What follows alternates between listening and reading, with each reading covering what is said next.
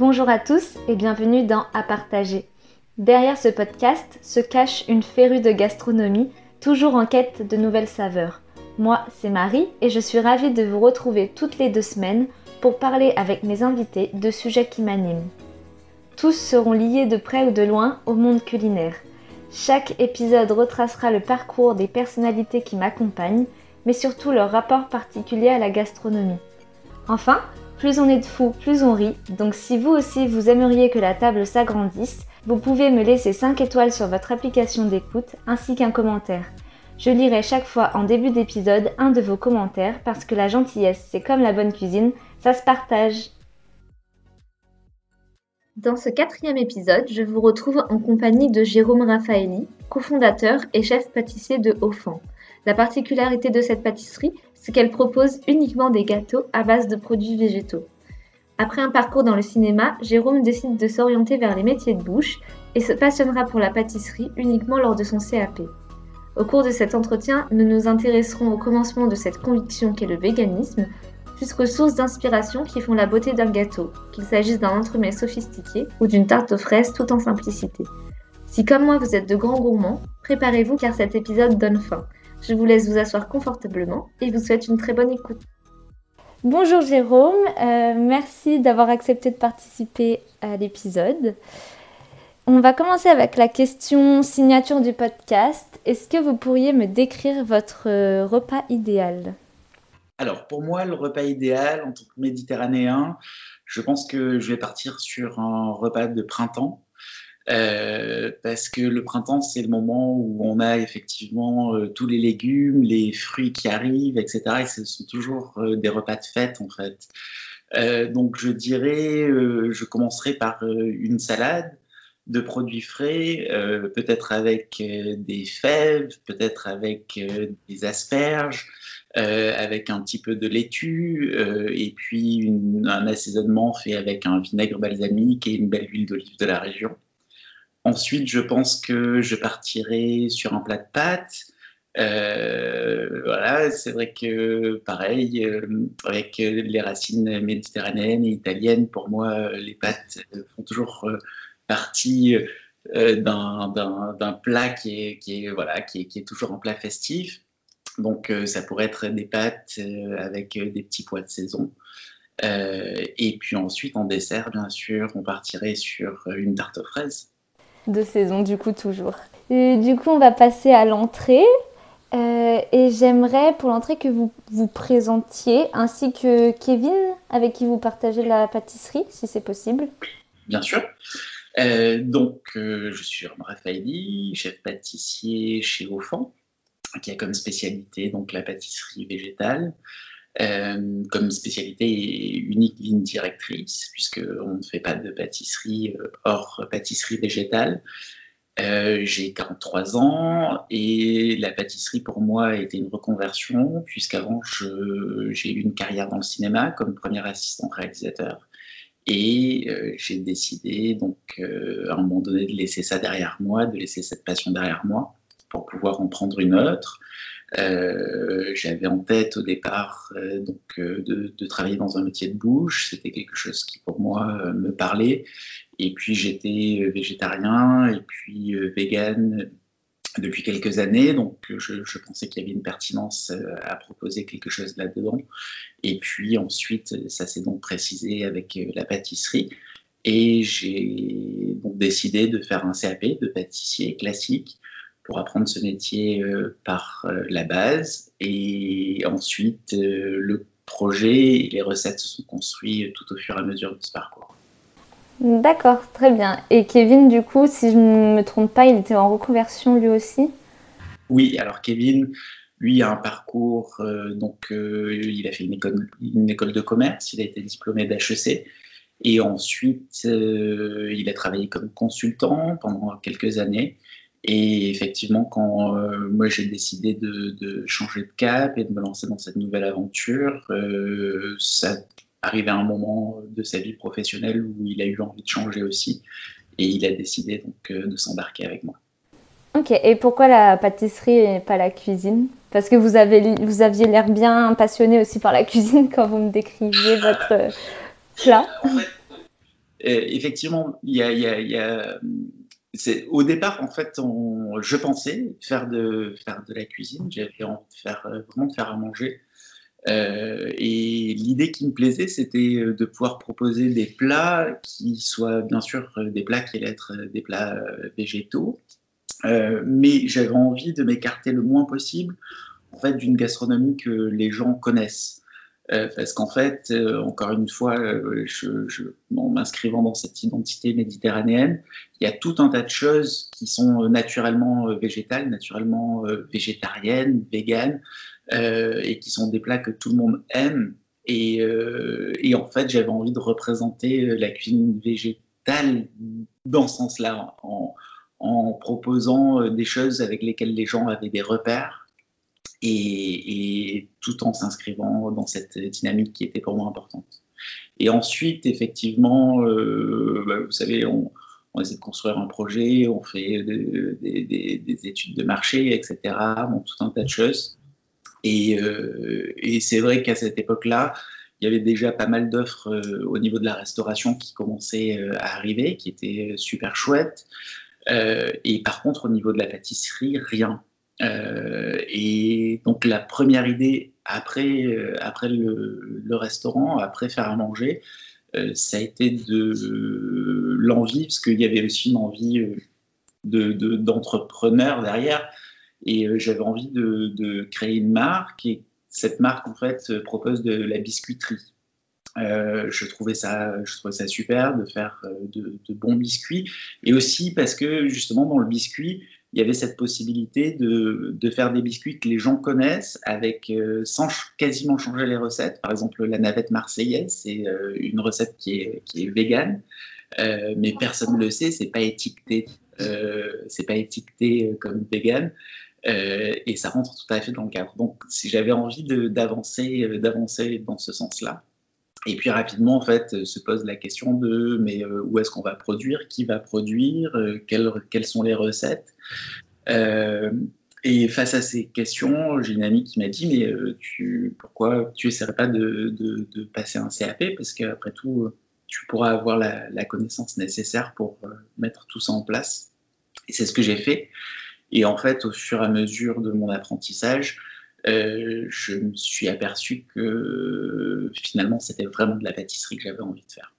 Et, ce côté artisanat, euh, ce côté euh, voilà, s'inscrire dans une tradition qui est celle de la pâtisserie française, en y amenant cette touche végétale, me plaisait beaucoup.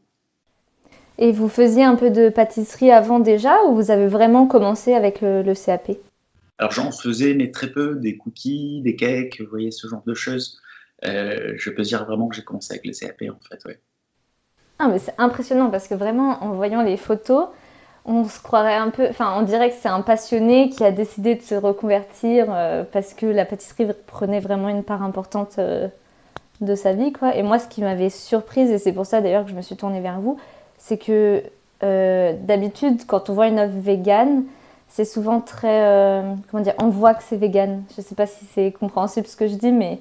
Et sur vos gâteaux, vraiment, j'ai été surprise d'apprendre que c'était vegan. Mais on, y reviendra plus tard pour les matières premières, etc.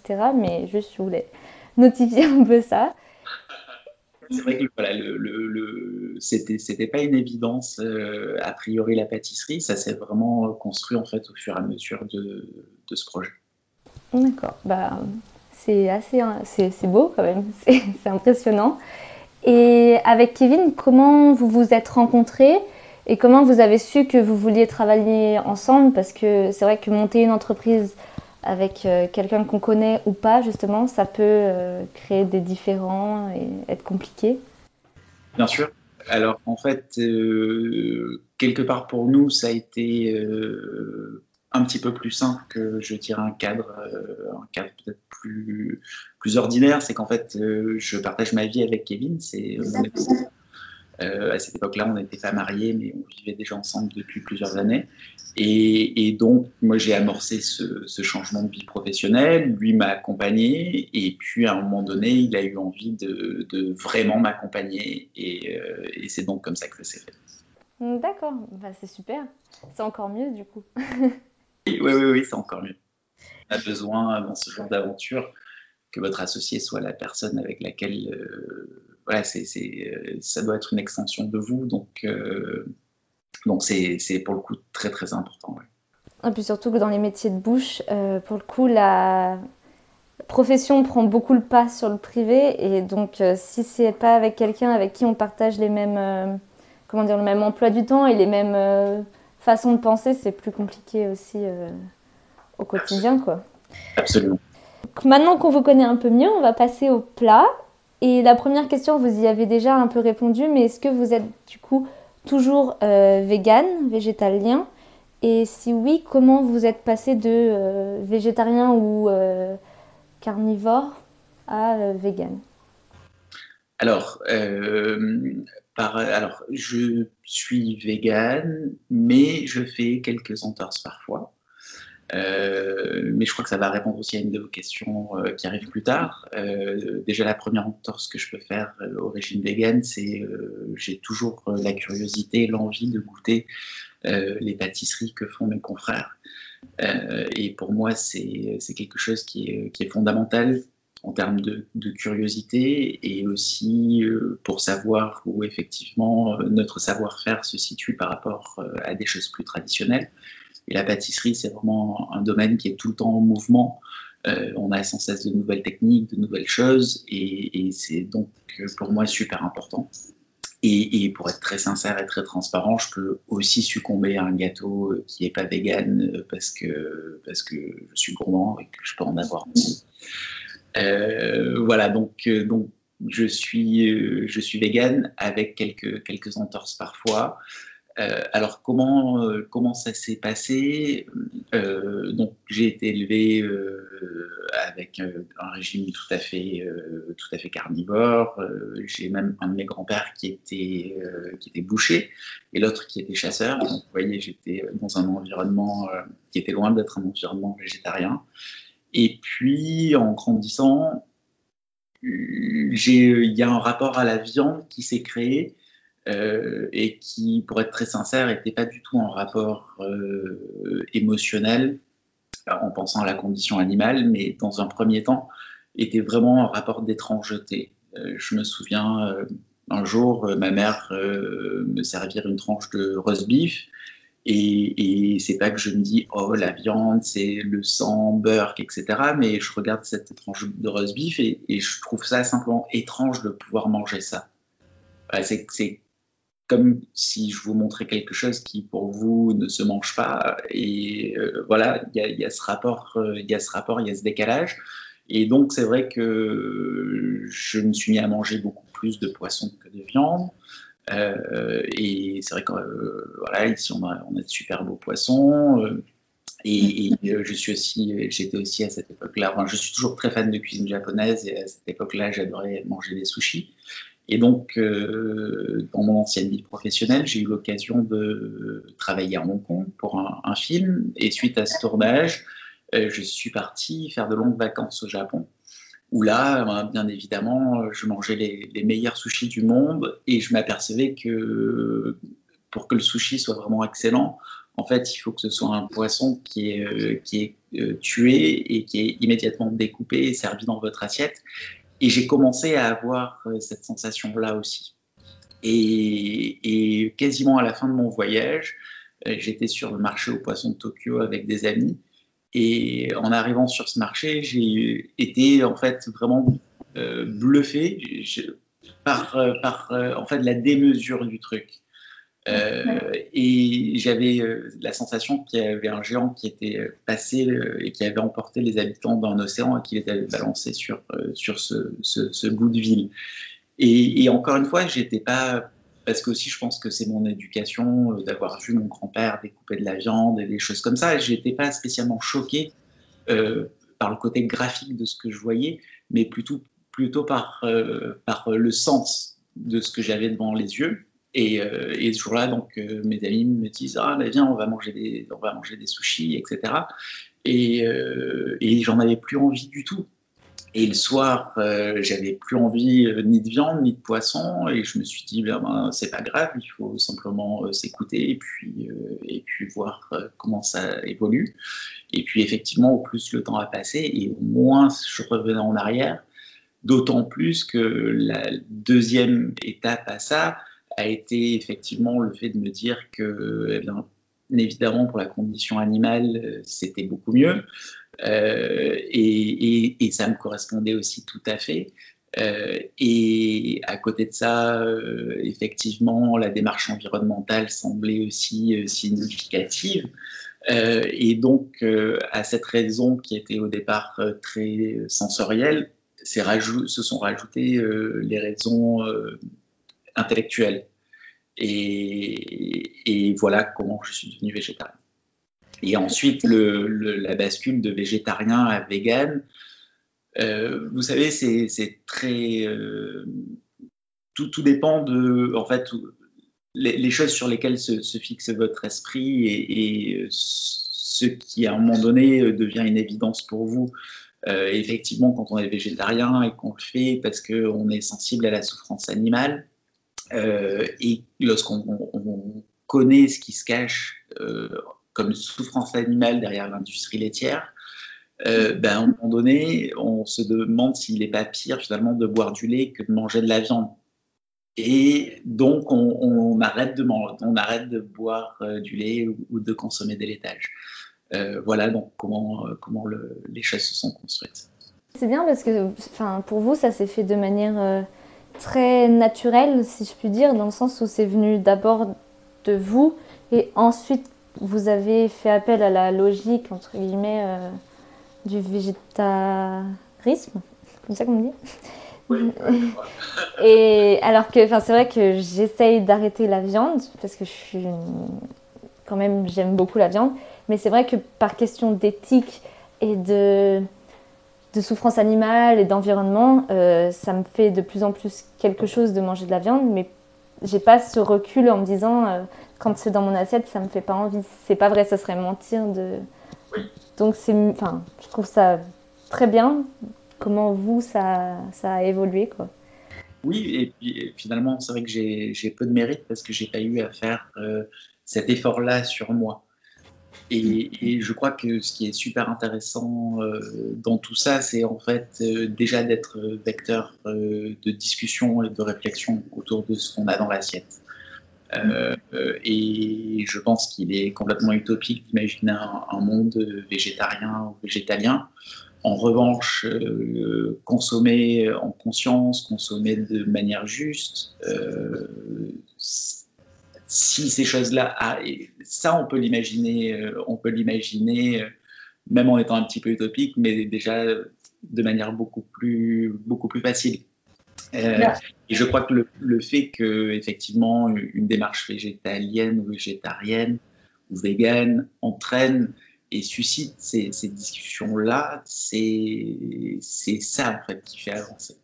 Déjà être optimiste sur le fait que les gens puissent euh, prennent, prennent, plus conscience de ce qu'ils mangent, parce qu'il y a beaucoup, comme on le disait tout à l'heure, de restaurants euh, végétariens, etc. Et je ne sais pas si vous, vous avez de la concurrence en termes de pâtisserie végétalienne, mais je sais qu'il y en a une qui a ouverte à Lyon, justement. Je ne sais pas à Marseille s'il y en a d'autres que vous. Mais c'est vrai que je trouve que ça se développe de plus en plus. Alors euh, que ça devienne la généralité, je ne pense pas, mais on peut être optimiste, je pense. Oui, on peut être optimiste. Et puis, euh, et puis ce, sont, euh, ce sont des approches auxquelles on est de plus en plus sensible, auxquelles aussi on, peut accéder pour différentes raisons. Euh, qu'elle soit éthique, euh, qu'elle soit pour euh, aussi des raisons, on va dire, diététiques parfois, ou parfois pour des raisons de santé, parce qu'on ne peut plus consommer de lactose, on ne peut plus consommer d'œufs, etc. Donc, effectivement, je crois qu'il y a un, virage qui s'est amorcé, et, et, je pense que on peut dire aujourd'hui que ce virage n'est pas une mode, n'est plus une mode, euh, et qu'on est dans quelque chose de réellement durable. Euh, et, c'est ce qui est super intéressant, c'est euh, et c'est notre la manière dont on a conçu les choses dès le départ, chez Offan, c'est de se dire, notre métier, c'est de faire des gâteaux. Et il faut que ces gâteaux soient bons. Et, et, peu importe qu'ils soient vegan, il faut qu'ils soient bons et qu'ils puissent plaire à tout le monde. Euh, et, je pense que quand on a à cœur de, bien faire son métier, et, là en l'occurrence un métier de bouche, euh, eh bien effectivement, en fait, on, fait avancer les choses. Et aujourd'hui, la pâtisserie végétale est vraiment rentrée euh, comme un, courant, un nouveau courant certes, mais un, véritable courant dans la pâtisserie moderne. il y a deux ans au CIRA, une des épreuves du championnat du monde de pâtisserie, c'était une épreuve végétale.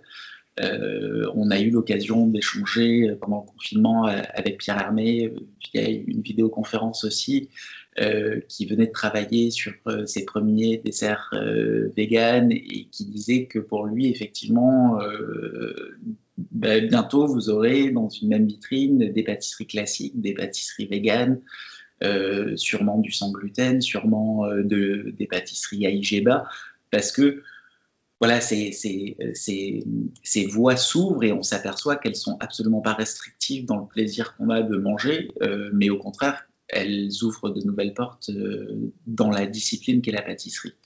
Et, je pense de la même manière euh, en cuisine et en gastronomie. Mm-hmm. et c'est donc ça qui est intéressant, c'est c'est pas de voir cette démarche-là comme une démarche exclusive, mais plutôt inclusive, parce que quand on fait à manger, on a envie de faire à manger pour tout le monde. C'est absolument frustrant de se dire qu'on va faire à manger pour une catégorie de personnes. Et même si ces personnes-là partagent vos valeurs euh, éthiques. Et c'est donc tout le principe euh, de, et, toute notre envie. C'est génial que des personnes comme Pierre Hermé, justement, qui étaient plutôt euh, très classiques, s'intéressent à ce genre de choses. J'aurais pas pensé, mais du coup, c'est ça donne de l'espoir, on va dire, sur la nouvelle génération de pâtissiers, quoi. Oui, et puis c'est quelque part aussi pour nous, euh, quand vous avez euh, un, nom tel que Pierre Hermé euh, qui se met à s'intéresser à la discipline dans laquelle vous, vous êtes exclusif, eh ben, forcément, voilà, je suis pâtissier depuis trois ans, donc ça me légitime quand même vachement dans ce que je fais en me disant, oui, on, est sur, on est sur la bonne voie. Non, c'est vraiment top. Et hum, du coup, ça amorce parfaitement ma question d'après, est, euh, selon vous, est-ce qu'il est possible de faire la différence entre un gâteau végétal, enfin vegan, fait à partir de, produits végétaux, ou un gâteau normal? Alors, euh, pour moi, il y a deux, il y a, trois choses sur lesquelles on ne doit pas faire la différence. Euh, la première, c'est bien évidemment dans le plaisir qu'on a à manger cette pâtisserie. Euh, la seconde, c'est euh, dans le plaisir qu'on a à regarder cette pâtisserie et, donc l'envie qu'elle doit susciter lorsqu'on la regarde. Et la troisième, c'est euh, dans les textures que propose, que propose le gâteau. Aujourd'hui, c'est notamment une des vraies évolutions de la pâtisserie, c'est que effectivement, on conçoit vraiment un gâteau autant autour de ses saveurs que de ses textures. Et, au niveau de ces textures, le fait d'être végétal ne doit pas euh, se différencier dans, dans, sa diversité. Ensuite, euh, effectivement, on retrouve des, des, observations qui sont régulièrement les mêmes euh, lorsque les gens mangent, mangent des gâteaux de pâtisserie végétale. C'est, on trouve ça toujours plus léger.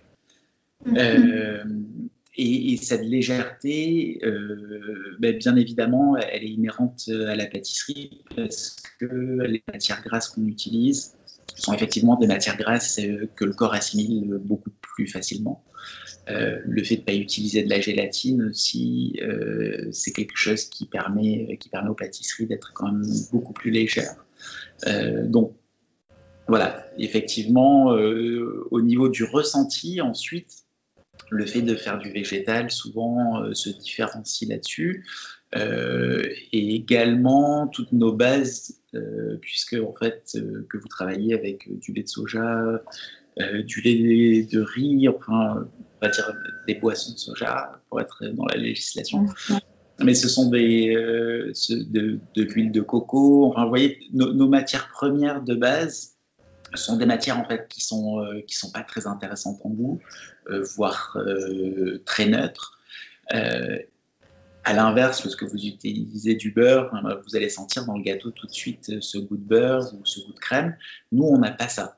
Mais ce qui est super intéressant, c'est que du coup, la saveur que l'on va travailler est là de manière, euh, de manière hyper présente et vraiment mis au premier plan. Euh, et ça aussi, c'est quelque chose qui est super intéressant parce que ça permet vraiment d'avoir un travail euh, très pertinent sur, sur les saveurs qu'on a envie de mettre en avant. On se faisait la réflexion euh, ce matin, justement, avec une, autre euh, Stéphanie du meilleur pâtissier euh, de l'année dernière, je ne sais pas si vous avez suivi, mais qui avait goûté dans l'émission. Il y avait une candidate qui était végane, justement, et qui faisait des gâteaux à, base de produits végétaux. Et elle m'a dit que en les goûtant, le goût était beaucoup plus prononcé que dans des pâtisseries normales je pense dû au fait qu'il y ait moins de gras, pas de beurre et que ça soit moins sucré en bouche Alors en fait, tout ça, c'est après c'est un peu conceptuel parce que euh, donc il n'y a pas de beurre, mais de la matière grasse. Euh, je dirais à peu près à proportion égale de celle que vous avez euh, dans un gâteau classique. Et le sucre, il y en a, je dirais, à discrétion du pâtissier sauf sur certaines recettes euh, très techniques et qui sont basées sur le sucre. Si vous faites un caramel, bien évidemment, euh, euh, vous ne changerez pas votre dosage de sucre. Si vous faites une meringue, vous ne changerez pas votre dosage de sucre. Mais ensuite, sur tout le reste, lorsque vous allez goûter une crème ou une mousse ou un confit ou un biscuit, c'est vrai que le dosage du sucre, il est quand même très subjectif par rapport au goût du pâtissier. donc, donc, voilà, pas forcément moins sucré en bouche. J'imagine que ce qu'elle a eu l'occasion de goûter était effectivement des pâtisseries. Euh, chef avait décidé de, de peu les sucrer. Oui, sûrement. je ne sais pas si ça vous est déjà arrivé, mais si vous deviez convaincre une personne, euh, typiquement mon papa, qui est très, euh, on va dire, très vieille France, de manger une pâtisserie végétale, comment vous vous y prendriez? Ben, Je lui ferai un gâteau. Euh, parce que je crois que c'est toujours assez difficile euh, de convaincre par euh, l'argumentation.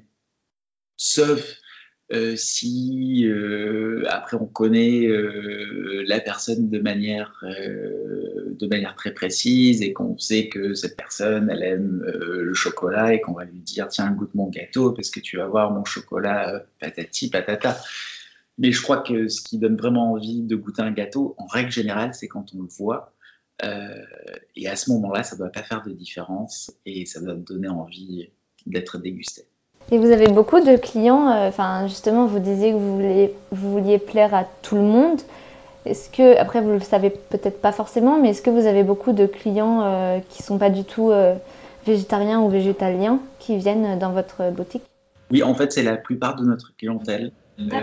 Euh, aujourd'hui, notre clientèle se répartit à peu près entre 40% de gens qui viennent parce qu'ils sont euh, végétaliens ou végétariens, donc ils vont venir à la boutique par éthique, on va dire, euh, et puis qui viennent par, pour raison de santé, parce qu'ils ils ont des allergies, des intolérances, et ensuite 60% de notre clientèle, ce sont des gens qui viennent chez nous parce qu'ils aiment bien nos gâteaux. C'est encore mieux du coup pour vous.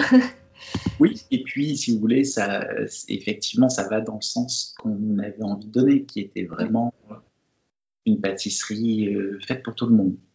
Oui, c'est sûr, ça suit euh, l'idée de départ.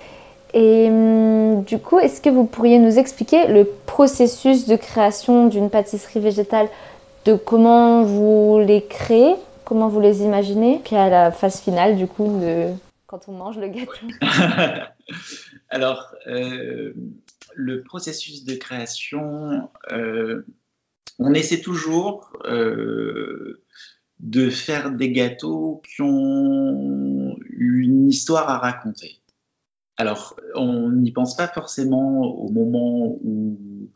On n'y pense pas forcément au tout début, euh, effectivement, au tout début, on peut avoir des envies de se dire ah bah tiens, on, aimerait bien travailler ce fruit, on aimerait bien euh, euh, travailler cette technique, on aimerait bien associer ça avec ça.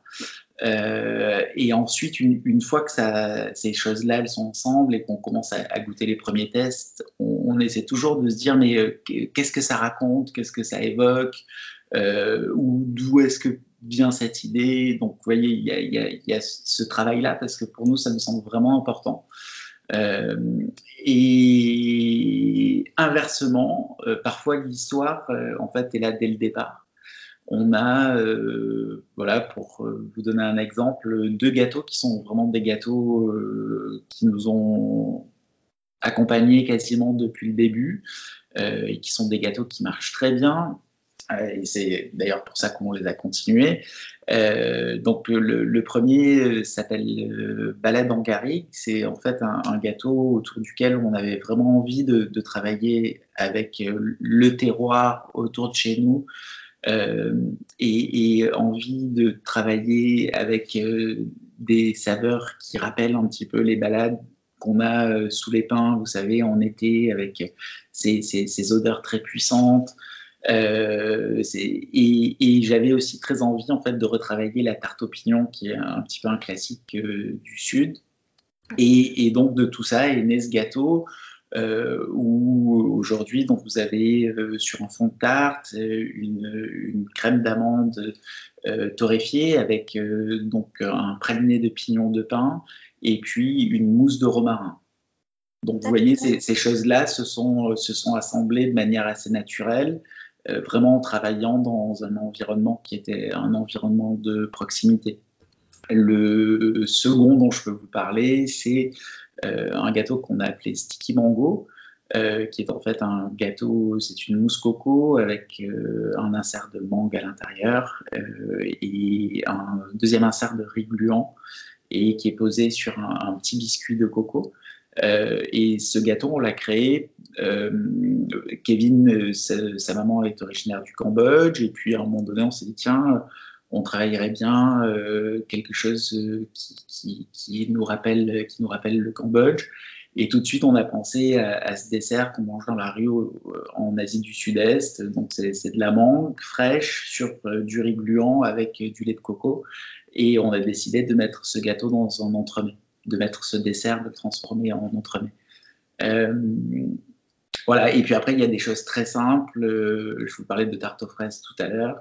Euh, pour moi, la tarte aux fraises, c'est un de mes préférés parce qu'il y a vraiment cette sensation d'enfance qui est tout de suite là et, qui, pour moi, est un gâteau difficile à accomplir parce qu'en gros, il, il, est composé de trois ingrédients. Vous avez une pâte sucrée, vous devez avoir une crème euh, vanille et, euh, voilà, si on a la chance de travailler avec une belle vanille et, donc euh, voilà, une crème vanille avec toute sa, toute sa richesse et puis des, super fraises qui sont venues à maturité et, qui, ont, qui ont été cultivées autour de chez vous.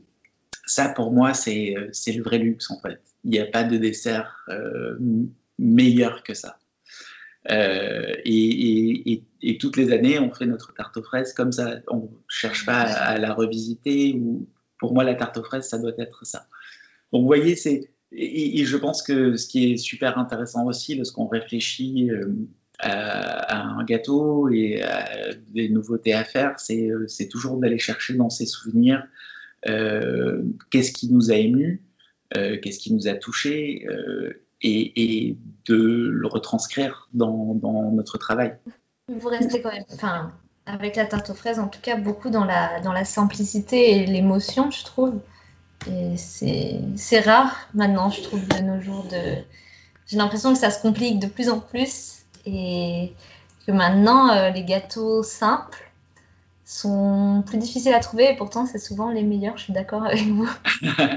Alors on, a plaisir aussi parfois à faire des choses avec plein, euh, voilà, plein de choses à l'intérieur, mais, euh, mais c'est vrai que pour moi il y a des pâtisseries comme ça qui, euh, qui se suffisent à elles-mêmes de la même manière un millefeuille. pour moi c'est de la pâte feuilletée et de la crème vanille. Voilà, et, et j'arrive vraiment pas à sortir de cette référence-là parce que je trouve que je peux pas faire mieux. En tout cas, moi, j'ai pas envie de faire mieux que ça. Euh, et parce que je trouve aussi que l'exercice est, euh, est, difficile et compliqué. Vous avez deux ingrédients dans un millefeuille, euh, et si c'est pas parfait, euh, eh ben, votre gâteau il est moins bien. Donc, donc c'est un gâteau qui est extrêmement difficile à réussir. C'est vrai que même entre un millefeuille, enfin entre deux millefeuilles qui paraissent exactement les mêmes, il y a quand même une grosse différence de goût, je trouve, parfois. Quoi. Ça peut changer du tout au tout. Et euh, on parlait de création, du coup, mais en tant que vous étiez assistant réalisateur, c'est ça? Mm. Donc, j'imagine que la création, enfin, vous êtes assez créatif, mais est-ce que vous avez des choses, des personnes, des lieux, etc., qui vous inspirent euh, plus que d'autres? Alors oui, oui, oui, bien sûr.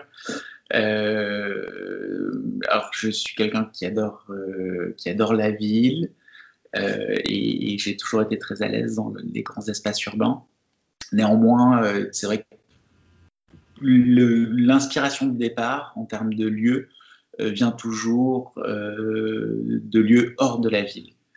Et ça peut être effectivement la montagne, ça peut être le bord de mer, ça peut être un, petit jardin potager, ça peut être un sous-bois. Euh, mais c'est vrai que ces, lieux-là sont pour moi des lieux dans lesquels, en fait, euh, il n'y a rien de plus à ajouter, tout est là, tout est parfait, et euh, il suffit de regarder les couleurs, il suffit de regarder les textures, il suffit de regarder, de, de, profiter, de s'emplir des odeurs que l'on a dans ces instants-là pour s'apercevoir que voilà, il y a besoin de rien de plus. Et si on arrive à faire des gâteaux qui sont aussi complets que la sensation que l'on a lorsqu'on se balade dans ces lieux, euh, pour moi, c'est tout gagné. Voilà, euh, j'aurais bien fait mon travail à ce moment-là. Ensuite, euh, effectivement, dans les personnes qui sont autour de moi, il y a bien évidemment Kevin, il y a bien évidemment ma famille, une personne qui est une grande source d'inspiration, c'est mon grand-père paternel, avec qui effectivement j'ai eu la chance de passer beaucoup de temps dans son jardin, beaucoup de temps dans son jardin potager. Effectivement, c'est lui qui m'a fait découvrir ce que c'était que la sensation de goûter une fraise qu'on venait de cueillir, ou une tomate, ou une cerise. Et, ça, ce sont des choses qui sont des sources vraiment infinies d'inspiration ces, instants-là. Euh, ces instants-là, et puis comme je vous le disais, il était artisan boucher, et je sais que le, son, le cœur qu'il mettait dans son métier, euh, bien qu'il était boucher, je suis euh, pâtissier vegan, entre guillemets, ce cœur-là, c'est lui qui me l'a appris.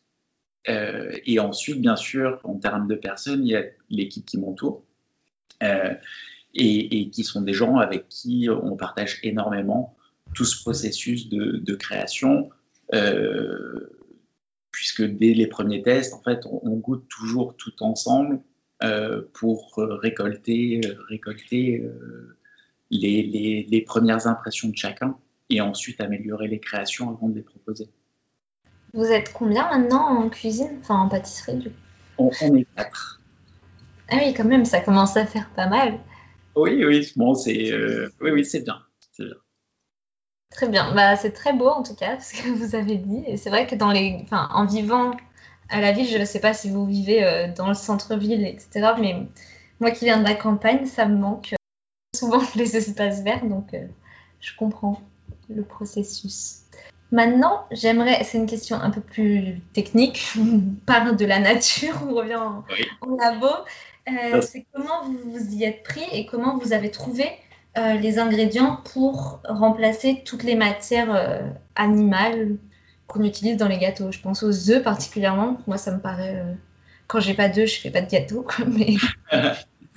Alors, ça, a été, ça a été beaucoup, beaucoup de tests. En fait, ma, première approche, c'était lors de mon CAP.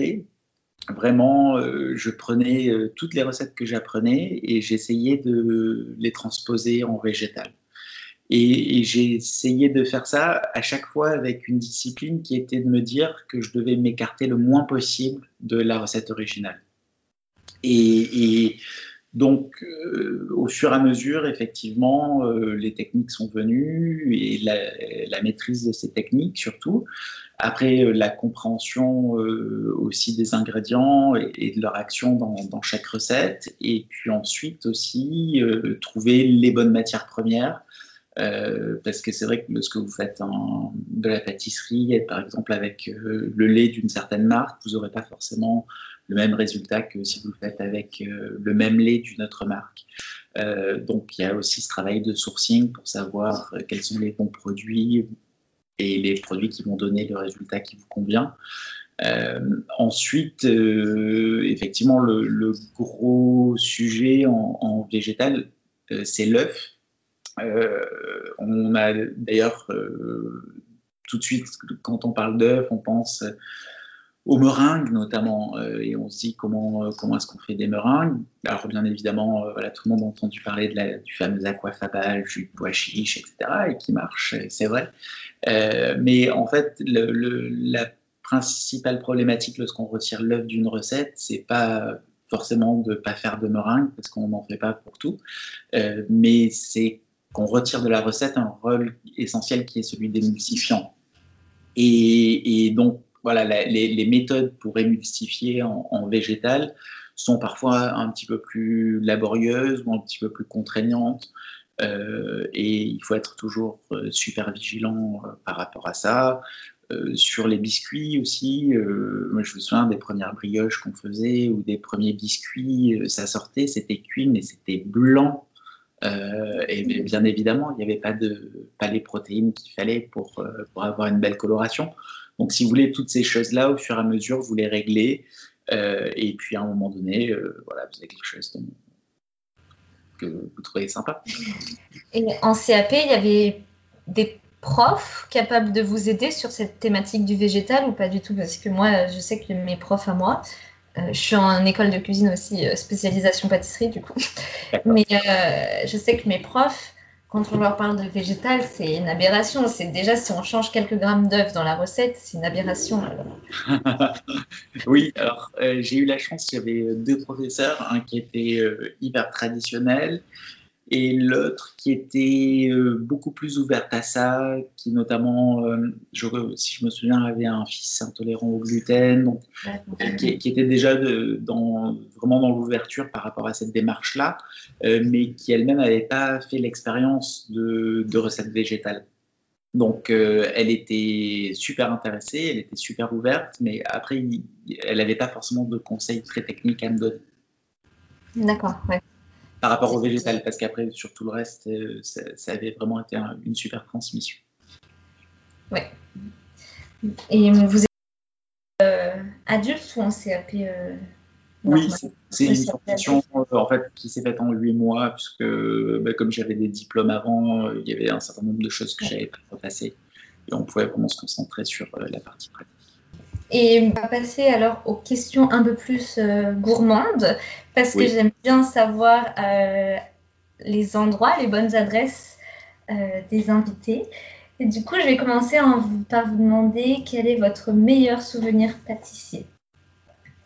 Alors, moi, en tant que, que, que un gâteau, hein, on est d'accord. mon meilleur souvenir pâtissier, pour moi, c'est un gâteau d'une chef pâtissière euh, que j'aime beaucoup, euh, dont j'aime le travail aussi bien au niveau de son approche euh, dans le visuel que dans ses associations de saveurs, qui est Claire Damon. Mmh.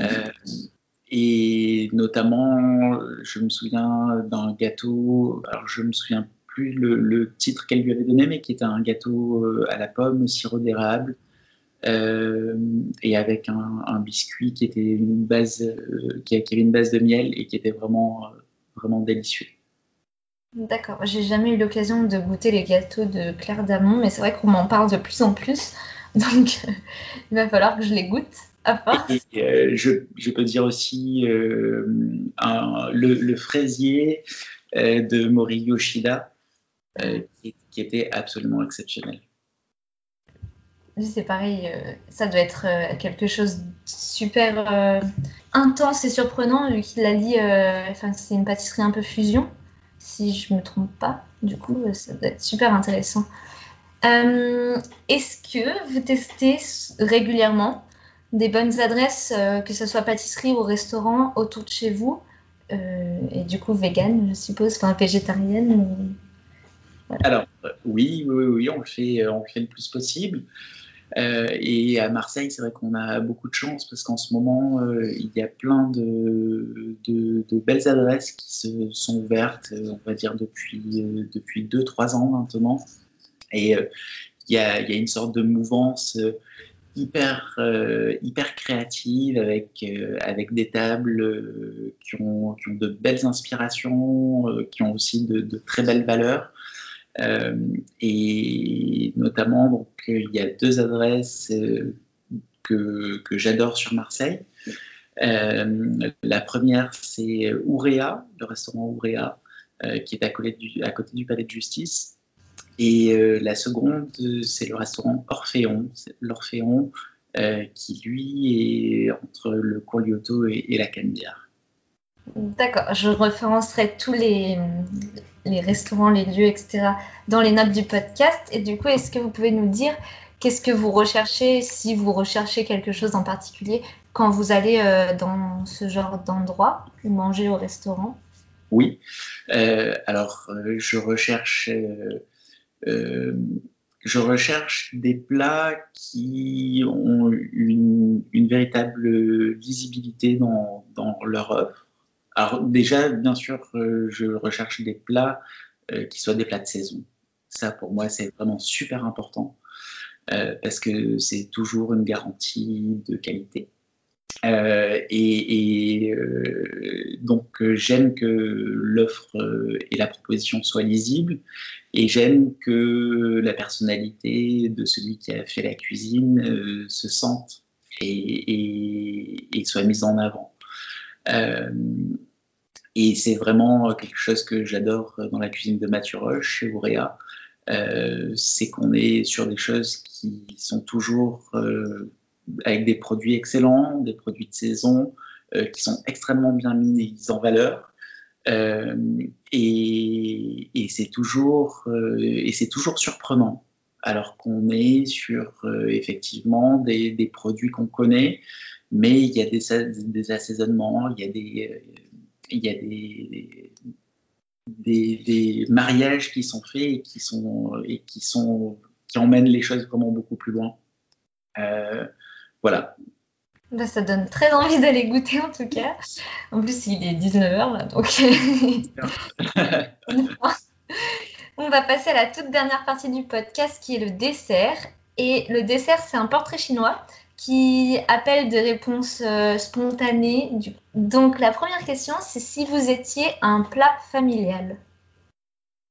Des gnocchis de pommes de terre. c'est la première fois que j'entends cette réponse.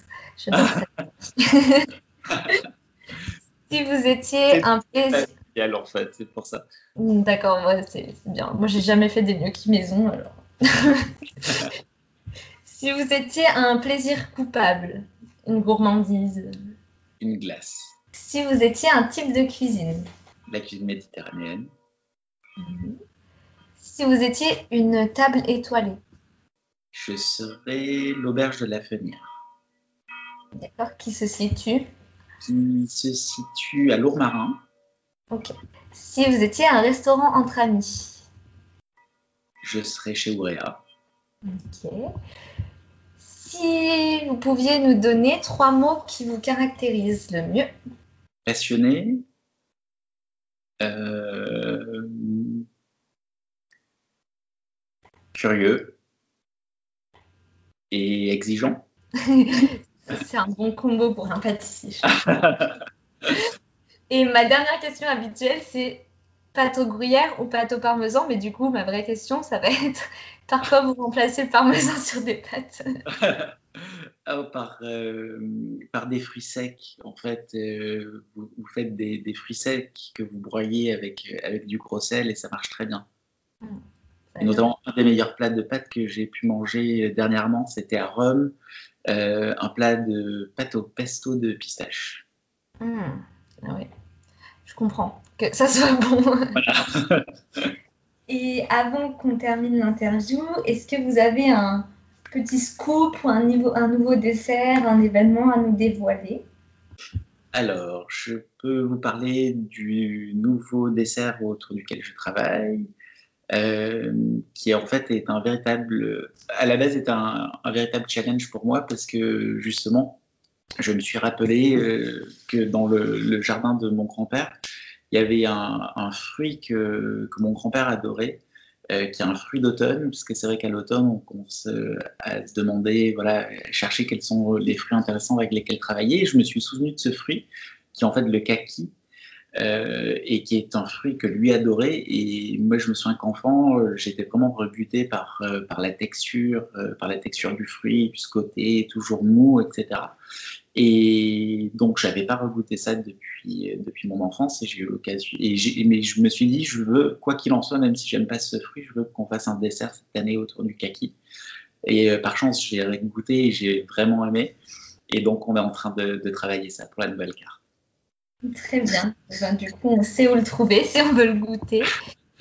Euh, merci beaucoup, Jérôme, d'avoir participé à l'épisode.